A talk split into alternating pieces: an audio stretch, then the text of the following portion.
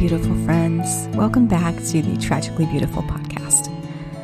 Many years ago, I used to help run a youth group through my church. My partner and I ran the junior high, and another couple ran the senior high. One thing that we were always very intent on doing with the kids was helping those in need, whether they be next door, around the corner, on the other side of the country, or the other side of the world. We found that collectively, the people our hearts broke the most for were those who had suffered some sort of disaster. For example, we took the kids to New York City the summer after nine eleven, and we took the opportunity to meet with and talk with eyewitnesses who experienced that tragic day firsthand. Even ten months after it had happened, the people we met were still stunned and found it very difficult to speak about. We also visited firehouses across the city and brought the firefighters baskets of fruit to just say a very deep and heartfelt thank you for the courageous and selfless work that they did that day and in the many days, weeks, and months that followed. It was an experience that I will truly never forget. Another trip we took was down to Bay Saint Louis, Mississippi, not long after they were ravaged by Category five Hurricane Katrina. During that trip, we stayed in Quonset huts for ten days that were pretty much infested with red fire ants. And we worked every day to help the community rebuild their church and talk to people to give them the space to unload their disaster stories and feel like they were being heard. We would hold their hands, hug them, and offer them as much hope and encouragement as we could, coming from a group of teenagers and young leaders who had never experienced anything like these poor souls had. We went out into the community and saw the countless destroyed homes with the Urban Search and Rescue, or U S A R, markings spray painted on the outside. Do you know what I'm talking about? The slash mark or X marks with information in each quadrant, or an X with a box around it. Do you know what that information means? I do. I will never forget it. A slash mark indicates that FEMA is in the process of searching the home, which helps eliminate duplication of efforts with all of the different agencies that were out performing search and rescue missions. Now, after a disaster such as Katrina, there's zero time to waste, so being able to communicate to another team quickly and easily at a simple glance that this location is already being searched is critical and could literally mean the difference between life and death for some. Now, the presence of the X itself indicated that the search had been completed. If the X had a box around it, that indicates that the building is not safe to enter. However, if it doesn't have a box around it, there's likely information in all four quadrants.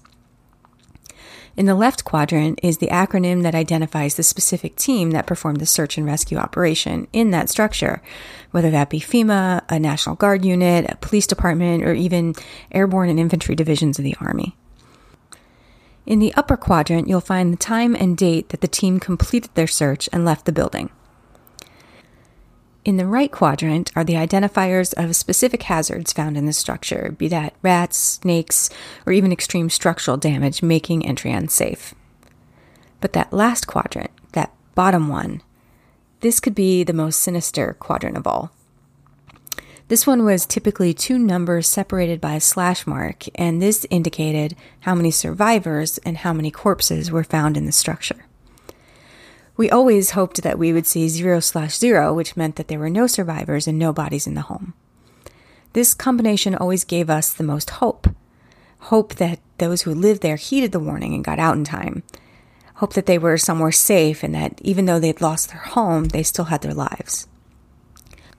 Hope that their eyes hadn't actually witnessed anything too traumatic on that fateful day because they were long gone before the storm made landfall. Of course, the next best combination is any number slash zero because this meant that survivors were found alive and they were rescued. But seeing any number in front of that slash made me wonder for days what those hours were like for them as they were hunkered down, listening to the pounding rain and the harsh whipping winds that reached up to one hundred thirty-two miles per hour in Mississippi. Fighting off animals, rodents, or reptiles who were also trying to save their lives by making their way into any structure, to any dry ground that could possibly keep them safe. We actually heard the story of one man who clung to a telephone pole for three straight days, fighting off water moccasins and other animals until he could be rescued. But then, if there was a number on the right side of that slash, our hearts broke. because that meant they found lifeless bodies within who, unfortunately, met their tragic end at the hands of Mother Nature's great force. Disaster relief efforts are not for everyone. They're definitely not for the faint of heart. Even though if you are engaging in disaster relief efforts, you are, by definition, arriving after the disaster has passed, you still see the devastation in the homes, the communities, the faces, and the lives of those who were affected. Disaster relief is something that will change you forever in both good and not so good ways. I have a question for you. How many times have you thought that your circumstance, relationship, or even your entire life had become a complete disaster? How many times have you longed for any measure of relief from every minute, abusive detail of your life in that moment? Today, I want to have an honest and an important conversation. When it comes to abusive relationships, no matter what kind of relationship it is, no matter what kind of abuse it is, we often find ourselves treating them like disaster relief situations. Because of the pain that we're feeling and the need for the pain to stop, we try to fix what's broken in the relationship or mend what's shattered and heal what's wounded. We'll often even do things that we might not otherwise do, all in the name of fighting for the other person. And I'm not saying we shouldn't do that. Every situation is different, and it's not my place to say. But let me share a different perspective with you. Have you ever considered that at times it may feel like we're trying to stop a hurricane with our bare hands? Sometimes the magnitude of the challenge is just too immense and goes beyond what is in our power to control. There are moments when we have to recognize that certain relationships may be beyond repair, that no matter how much effort we put in, the situation may not get better. I've experienced a couple of those relationships in my life. It felt like I was constantly draining my mental and emotional energy trying to empty a boat with a tiny bucket while the storm kept pouring in massive amounts of water. But it's okay to be done. It's okay to have had enough. It's okay to walk away. Again, I'm speaking in generalities because, as I said, every situation is different, and it's not for me to say what someone should or should not do in any given circumstance. But if and when you do decide that it's time to walk away, that's when you reach a pivotal crossroads in your life. That's when it becomes crucial to shift your focus from external disaster relief efforts to internal disaster relief efforts. It's vital to acknowledge the impact that the past has had on your life and your well-being. Redirecting your attention inward allows you to begin the necessary process of healing and rebuilding. You have to prioritize your own self-care and recognize that you hold the power to overcome the challenges you face. And not only that, but you must also choose to control the controllables and harness your mental and emotional energy to direct it towards the internal disaster relief efforts that must begin. So what are those internal disaster relief efforts that I'm talking about? Well, being in an abusive relationship can leave us feeling lost and shattered and questioning our own self-worth. It can feel like a hurricane of massive destruction has ripped through our lives, leaving dirt, rubble, and useless debris in its wake. It's important to remember that the abuser holds complete responsibility for their actions, whether they acknowledge it or not. The abuser is the disaster in this scenario, and we deserve love, respect, and safety. Abuse, whether it's physical, emotional, psychological, it leaves deep scars that are not easily erased or fixed or rebuilt. It's time that we acknowledge that these wounds, much like a hurricane-ravaged town, cannot be healed overnight. But they do need to be healed. If you find yourself at this very point in your journey with abuse, I have a few action steps that you can take to clean up the disaster in your life. And the assumption that I've made with these action steps is that you are at the point where you have left the relationship, whatever kind of relationship it was, and you've chosen to start doing the work to reclaim your life and your well-being. So here we go. Number one, make a realistic assessment of the situation and the damage. First and foremost, take a deep breath, and then take a step back and look at your situation objectively. This alone can be very empowering. When we consciously remove the emotion from it as best we can, I know it's hard, it helps us understand the impact that the abuse had on our mental, emotional, and physical well-being.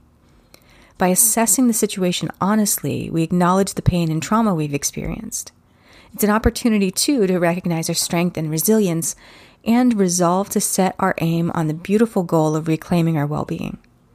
Remember, healing is a journey that's not a linear process, so be gentle with yourself. If you're currently in this situation, I encourage you to reach out to support system or professional who can guide you through your healing process. Which brings me to point number two. Assemble your team. Think of this as creating your own personal disaster relief crew. During this time, you need to surround yourself with people who will uplift and empower you on your journey towards healing and growth. Assemble a team of friends, family, therapists, or support groups who can provide you a safe space for you to share your experience and emotions as much as you want to, or don't want to. But find professionals who specialize in trauma recovery and can guide you through the healing process. I can't I can't stress this enough, how important this part of this of this journey is. Just like it's impossible for one person to rebuild after disaster, you'll find that trying to face this part of the process alone is futile. Building a strong team will ensure that you have the support and resources needed to rebuild your life, restore health and wellness, and find strength in your journey. Number three, communicate clearly and easily that rescue operations are already underway. A lot of thought, time, and effort will have gone into assembling your disaster relief team. They have to be people that you trust, people who will keep your confidences, and people who will be helpful in the process. But there are going to be others who know that something's going on with you and want to just know or to be helpful. Most people have good intentions, but my personal advice in this situation is to devise an elevator speech, so to speak, for anyone who inquires with you who is not on your team. Just like the markings on the destroyed houses and structures, figure out how you want to communicate that their help is appreciated, but not necessary at this point. That can mean just simply telling people who are not on your team that you're fine. It may mean acknowledging with them that, yes, there is something going on, but that you're handling it and that you have a support system helping. And every situation, every person may get a different kind of elevator speech. It's whatever makes you feel most comfortable. And remember, you don't owe them anything. This is about you, not them. But keeping the circle small is important, because if you broaden it too much, this can lead to disaster in other ways. Like I said, most people are very well intentioned, but during this time when your mental and emotional health has been knocked off balance from months or years of abuse, it's best to trust your gut and only share things with the people on your team who you know and trust. Now, one day, just like me, you may be ready to share your story with the world, but until then, remain cautious of who you let into this particular area of your life. You don't want your progress knocked backwards by someone who does not and cannot understand the gravity of your situation. Step four, make a plan. All disaster relief efforts start with a solid plan to get the work done. First and foremost, prioritize your safety above all else. If you're in a position where you feel like you're in danger, seek support from local authorities, local shelters, helplines, or trusted friends and family who are on your team who can assist you during this time. As emotional a time as this may be for you, document any incidents of abuse with texts or pictures, et cetera, and keep them in a safe place. This may be useful for legal purposes or obtaining a restraining order if necessary. If possible, secure your own bank account, credit cards, and ensure you have access to your personal documents like your I D, your social security card, et cetera, to establish financial independence. Step five, start reconstruction. Rebuilding your life after an abusive relationship takes an immense amount of courage and resilience, no matter what kind of relationship it was. The process may seem overwhelming, but if you've worked through the previous steps, you're already well prepared and ready for this work. Remember, you're never alone on this path because you have your team of supporters assembled and standing beside you, ready to offer support, encouragement, and hope. You've assessed the damage, you've communicated what and where necessary, you've gathered your materials, and you've made your plan. Now it's time to start reconstruction. Like those who suffered devastating losses during Hurricane Katrina and many other natural disasters, at this point you may feel like you've lost it all. But also just like those survivors, if you look around, you're going to realize that the most important things were not actually lost at all. They just require some work, some love, and some attention to build a life far more beautiful than the one you left behind. Yes, this process is going to be long and hard and messy, but just keep taking action. do something every day to work towards your healing. It might be the smallest little thing in your mind, but every step forward gets you closer to where you want to be. And that brings me to the final step, step six, reevaluate along the way. Just like with any disaster relief effort, it's important to regularly stop along the way, reassess your recovery journey, and make adjustments as needed. Recognize that healing is not a linear path, but a series of steps and possibly setbacks.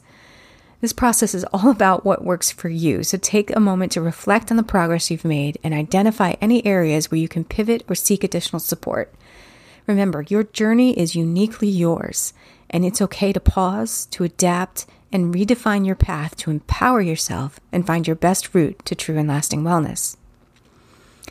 I realize that the thought of some of these things may seem intimidating or scary, like documenting things, getting your own bank account, et cetera. But depending on your situation, they may be necessary steps in finding your freedom so you don't find yourself in a place in the future where additional, different kinds of disaster relief arise. You need to protect yourself as much as possible. Just like workers arriving at a disaster site take all necessary precautions to protect themselves before they walk into vulnerable and volatile structures. It's hard, trust me, I know. But try to take the emotion out of it and do what you need to do, one step at a time. According to the U S Department of the Interior, the last step in natural disaster response and recovery is transition and return to steady state operations. That's our goal after abuse. This is what we're going for. You may not know exactly what steady state operations looks like for you, especially if you've been in this abusive relationship for a long time. But I promise you it's not being talked down to, gaslighted, cheated on, hit, lied to, et cetera, et cetera, et cetera. Every single one of us as human beings is entitled to a life of happiness and safety. The disaster relief process isn't fun. I'm going to let you know that up front. It's messy, but you cannot quit. You cannot give up. You must take that next step and never consider quitting as an option. What would happen if disaster relief workers quit in the middle of their efforts to restore cities and towns ravaged by forceful hurricanes? Those cities and towns wouldn't be able to carry on. They may not have the resources on their own to continue those relief and recovery efforts. Everyone would be affected. So I say to you today, quitting is not an option. And I hope that being here, listening to this podcast, gives you even a tiny glimmer of hope that you can and must go on. Because the goal is to have a zero slash zero or a one slash zero on your life because you, my friend, are a survivor. Back to that Mississippi trip. We arrived long after the disaster took place, and we left long before recovery efforts were complete. We were just a small part of the recovery efforts. But one thing that we noticed about those kids that we brought with us, they never quit. They did the work without complaining, as hard and hot and messy and exhausting as it was. And at over one hundred degrees every day, that was not easy to do. Before we left, we had t-shirts made for all of us, and the message that was on it applies so perfectly to this message I have for you today. The t-shirt read, "This is all crazy, but that never stopped us before." Well, that's what I wanted to share with you today. Thank you so much for listening to this episode of the Tragically Beautiful Podcast. I hope you enjoyed it. I really want to be able to share my own experiences with you so that hopefully I can inspire others to keep going. Just keep waking up every morning, putting your feet on the floor, taking a deep breath, and tackling one more day. Just take that next right step. I promise that eventually it won't feel so hard. Eventually, it'll just feel like a bad movie that you watched. You'll remember it, but you won't feel it any longer. That's when you know that true healing has taken place. I've got a lot of great things coming up soon, amazing interviews with abuse survivors, and maybe even a professional or two to talk with us about the healing process from a professional standpoint. My final encouragement for you today is to be kind to people.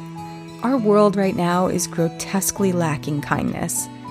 But you truly never know what people are experiencing, just as they don't know what you've experienced. But a little kindness can go such a long way. For up-to-date information about what I'm working on and all the news and updates from the Tragically Beautiful and True and Lasting Wellness worlds, I encourage you to visit my website, kathy wisniewski dot com. Don't worry, I'll link that in the show notes. and sign up to receive my monthly newsletter. If you like this episode, please consider subscribing, writing a review, leaving a comment, sharing with a friend, or taking a screenshot of the episode and tagging us on Instagram at Tragically Beautiful Podcast. If you or someone you know might like to be a guest on a future episode, you can apply by going to tragically beautiful dot me and completing the form, or you can find it via the link in the show notes. Remember to always check the show notes for links and resources mentioned in every episode. I'd like to take this opportunity to mention that in an effort to do and to help more, financial support of the podcast is now available. I'm committed to making a difference in the lives of abuse survivors, which is why I'll be donating a percentage to a different abuse charity every quarter. Help me continue this important work by contributing to this podcast, and together let's bring hope and healing to survivors. You can find more information and a link in the show notes. Finally, if you're currently in an abusive situation where you feel in physical danger, please find a safe place and call the National Domestic Violence Hotline at one eight hundred, seven nine nine, seven two three three. The Tragically Beautiful podcast is released at least one to two times every month, so be sure to subscribe so you can be notified every time a new episode is released. Until then, remember, you may have experienced tragedy, but it has made you tragically beautiful.